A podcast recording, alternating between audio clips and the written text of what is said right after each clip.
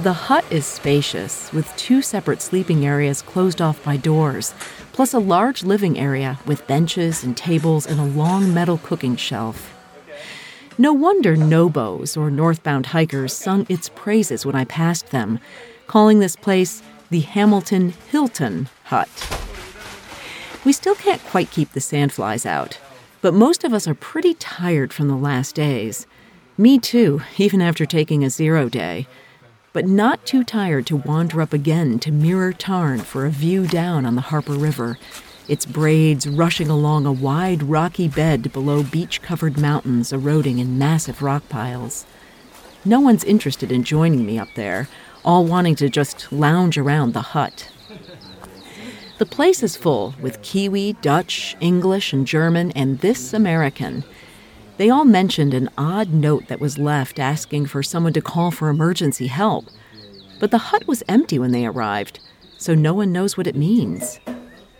I'm sitting on the porch now, eating dinner, when a woman walks out of the woods, and I smile, saying, "Welcome."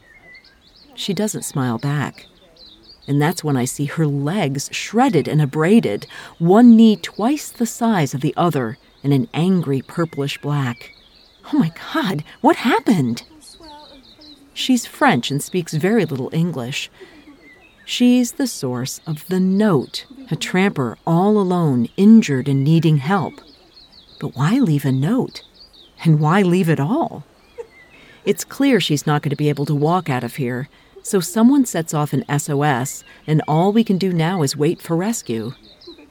Marjolaine and I make her comfortable on a mattress from one of the bunks, and I proceed to wash her legs from dirt and scratches, killing hundreds of sandflies in the process.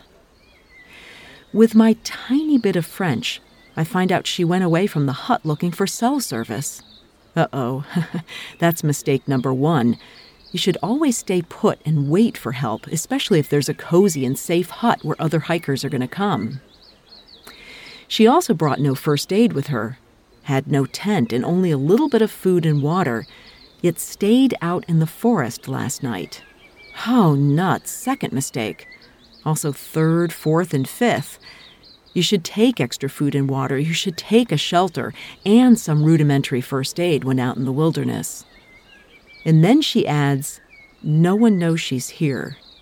Okay, that's about the 6th mistake?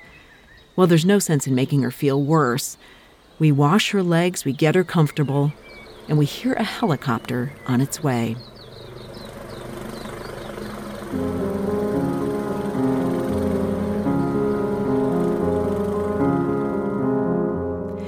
You're listening to The P-RAG, Unfiltered Adventures of the Blissful Hiker. I'm Alison Young, the Blissful Hiker, sometime professional flutist, sometime voice artist, and full-time pedestrian. Like the small backpacking essential of the same name, the P-RAG shares the unglamorous but vital truth about empowerment as badass people who really don't need permission to blaze our own trails in this journey we call life. Thanks so much to LEKI Trekking Poles for supporting the P-RAG podcast. If you want to be a blissful hiker, LEKI should be in your hands. And Belega, makers of the best blister-resist, non-slouching, foot-massaging socks for the long haul.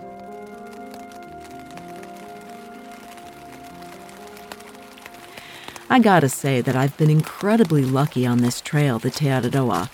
Blessed, gifted, charmed, whatever word you want to use.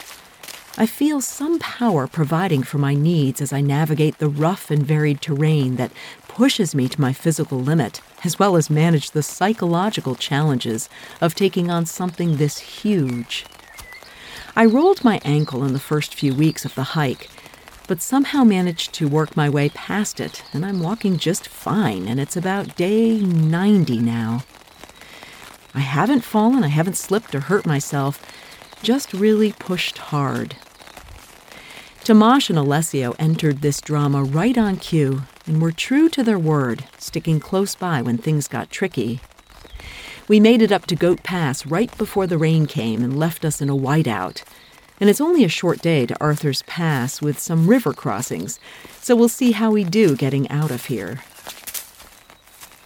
Arthur's Pass, or Harters Posse as Alessio calls it, is about one-third the way down New Zealand's South Island and west of Christchurch, in the heart of the Southern Alps.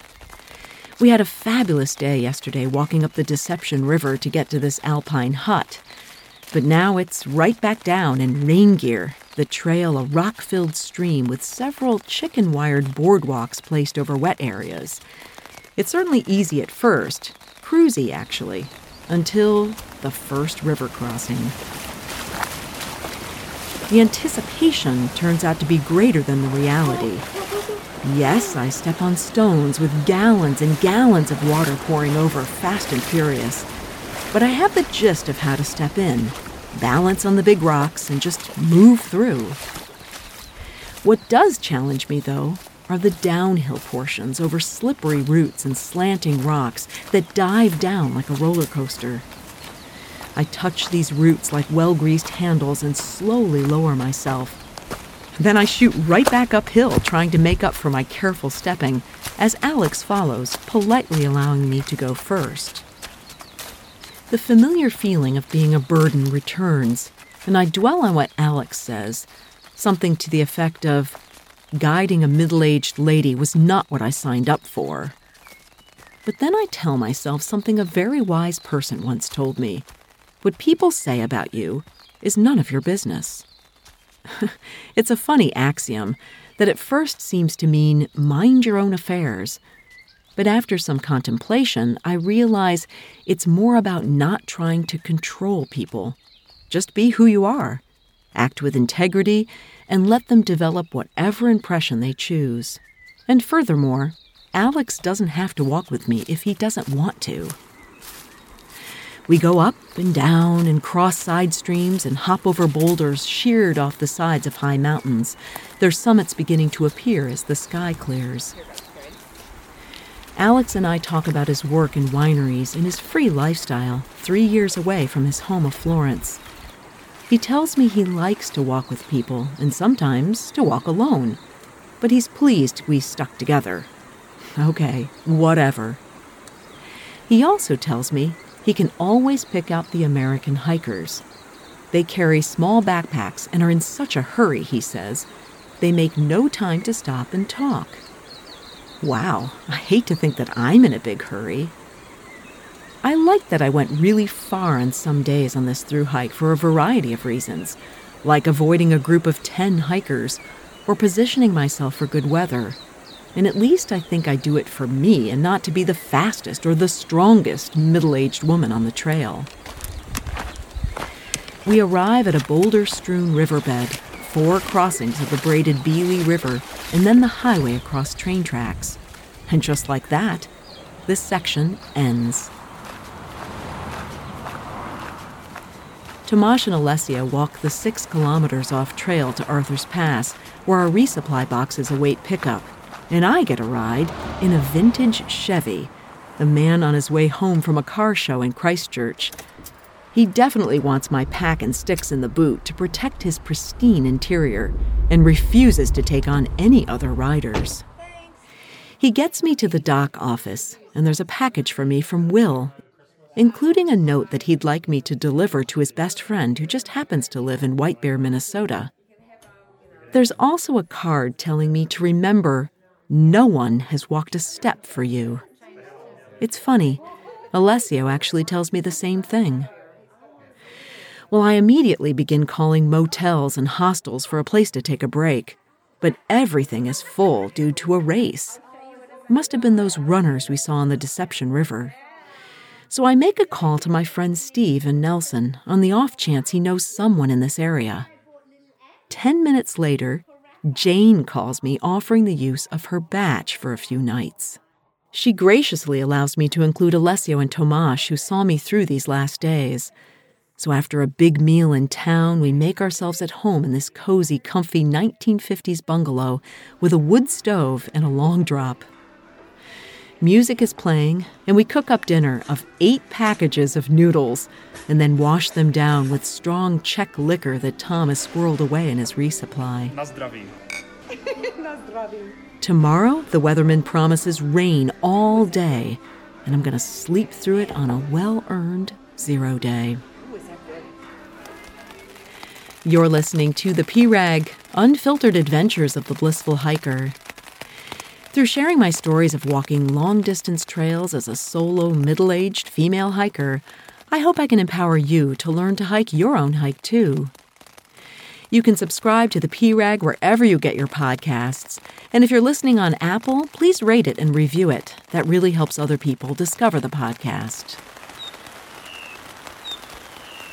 I spend most of my zero cuddled in bed reading while the rain hits the windows sideways. Tomaš leaves in the morning and walks right into the rain, and I'm pretty certain I'll never see him again. Alessio and I close up the batch the following morning, pack up and head to the road by 7 a.m. to hitch rides, me back to where I left off 2 days ago since Arthur's Pass is not on the trail, and Alex to Christchurch, where he needs to return to work. My ride is immediate, one of those massive two-cargo trucks driven by a guy named Tom of the missing front teeth. He explains that the road was only recently rebuilt. It used to be one lane, and truckers needed to radio ahead. Some would forget, and then they'd come face to face with another truck, and one would have to back up on these narrow, windy roads. Still, most bridges are on one lane and require taking turns. The ride is short but smooth, and when I thank Tom, he gives the usual Kiwi, "That's all right," an even more laid-back form of no worries. I'm alone again, walking on the road to begin the next section, one fairly short and reasonably straightforward. The crossings of the Harper River on this side of the divide will be numerous, but likely not flooded and scary. The mountains come into view behind me, so I turn around every so often, seeing them grow, capped with glaciers. I realize that today is January 29th, and the beginning of my 4th month walking. I suddenly feel an urgency to finish, and a nagging insecurity that I can't keep going. I am tired and my feet are complaining, and I know I need to rest more. It is an odd place for me to be because I want to get there, but once I do, it's over. Am I really ready for this to end? A man with binoculars is parked on the side of the road, and I ask him if he'll take my picture. He obliges and then tells me he's finding rare endemic birds, a tern and black-tipped gull that I see soaring on the river terrace. I turn up a country lane that takes me to a track and past Bealey Hut, where Marjolaine and Floris are packing up. I hoot a hi, and they wonder why I'm hiking so early in the morning. The trail goes up and up in the forest, native mixed with exotic, dark and cool. It's steep, but again, reasonably so, compared to what I've just done. Finally, I'm on the tussocky top, where the view opens right up, huge mountains down to the sprawling riverbed. Below my feet are tight-to-the-ground plants and deep reds. Apparently, this color helps them manage the harsh cold. I meet 3 friendly Kiwis on this saddle, who move on quickly while I linger with my mountains before re-entering the forest. I stop often, taking in more food and orange drink before reaching a cute A-frame shelter. Boy, I could simply sleep right here on this tiny shelf, but I move on, hoping my feet hold up. I cross the river over and over, and then a massive landslip like a rock avalanche, dirt and rock pouring into the forest and stream. It's very careful stepping here as I dislodge rocks that crash below me. At a tiny, run-down shelter, I see in the hut book that Amelia from day 1 dislocated her shoulder and was evacuated from here. But she's already back on trail a day ahead of me. Eventually, a bridge takes me across to the Hamilton Hilton, a lovely, sprawling hut where I arrive in time for a first-story bunk. The ambience is super relaxed. The Kiwis, 2 Dutch and an Englishman, plus Jill from the other night, and a German who calls himself the Cheese Man. I cook a late lunch, and we talk about the state of the trail. English Adam saying he prefers the tough challenge to maintain trail. Well, for me, it's a matter of degree. Challenge is great, but poorly designed trail is another thing altogether. Would Amelia have taken such a fall on a U.S. trail? I'd love to know the statistics. We leave it unresolved as I take a short side trip up to Mirror Tarn. From here, the view is superb down the valley, and I sit for a long time above the Harper River, the bridge far below at the bottom right edge of a bit of land pushing out like a snout from the mountain. Likely it's an ancient landslip, now covered with trees and forcing the river to bend to its will and around it. The river is gray braids, though only one stream comes through, with evidence of others so impatient to be first. They dug their own channels last spring. Now only an indentation remains. Stones give way to tawny meadow, a few tree pioneers staking their lonely claim. Except for draped sheets of faded grass on the slopes, the mountains look like enormous piles of gravel exfoliating in V-shaped sifts, stained black and red. Mirror Tarn is an algae-rich pond, but lovely in its stillness, seemingly pondering what towers above her. The sky is gray except for a strip of baby blue. The trail here is steep and also eroding, sand and rocks washed away. One false step, and I'll tumble hundreds of feet down. Which is pretty much what happened to the poor Frenchwoman. Badly shaken and crying, she doesn't have a head or spine injury, and nothing appears broken. Her name is Lorraine, and she thanks me over and over for taking care of her. The helicopter comes quickly, first landing below near the river, then maneuvering up next to the hut so she doesn't have far to go. It's strange that she didn't stay in the hut, since it's high season, and there will always be people coming and going. Maybe she thought it was private or off-limits to her. Odd. The others watch the helicopter lift, then lean over and turn away, the blades whipping the air like a tornado. They're oddly detached. They appear to blame her for her predicament.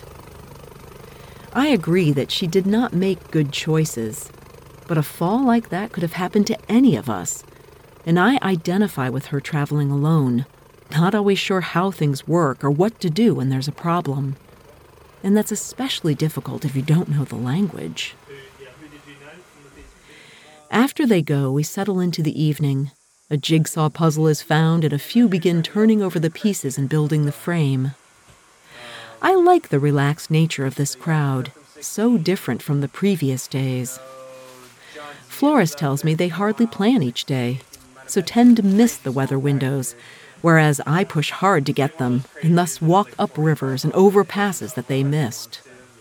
He's more sanguine than I, telling me those that go fast just get it over with faster.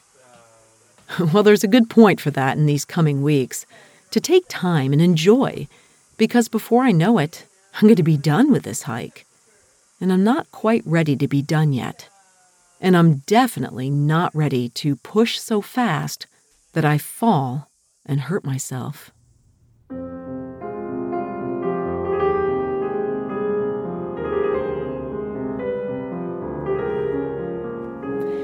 Thanks to LEKI trekking poles and Belega socks for supporting the P-RAG podcast.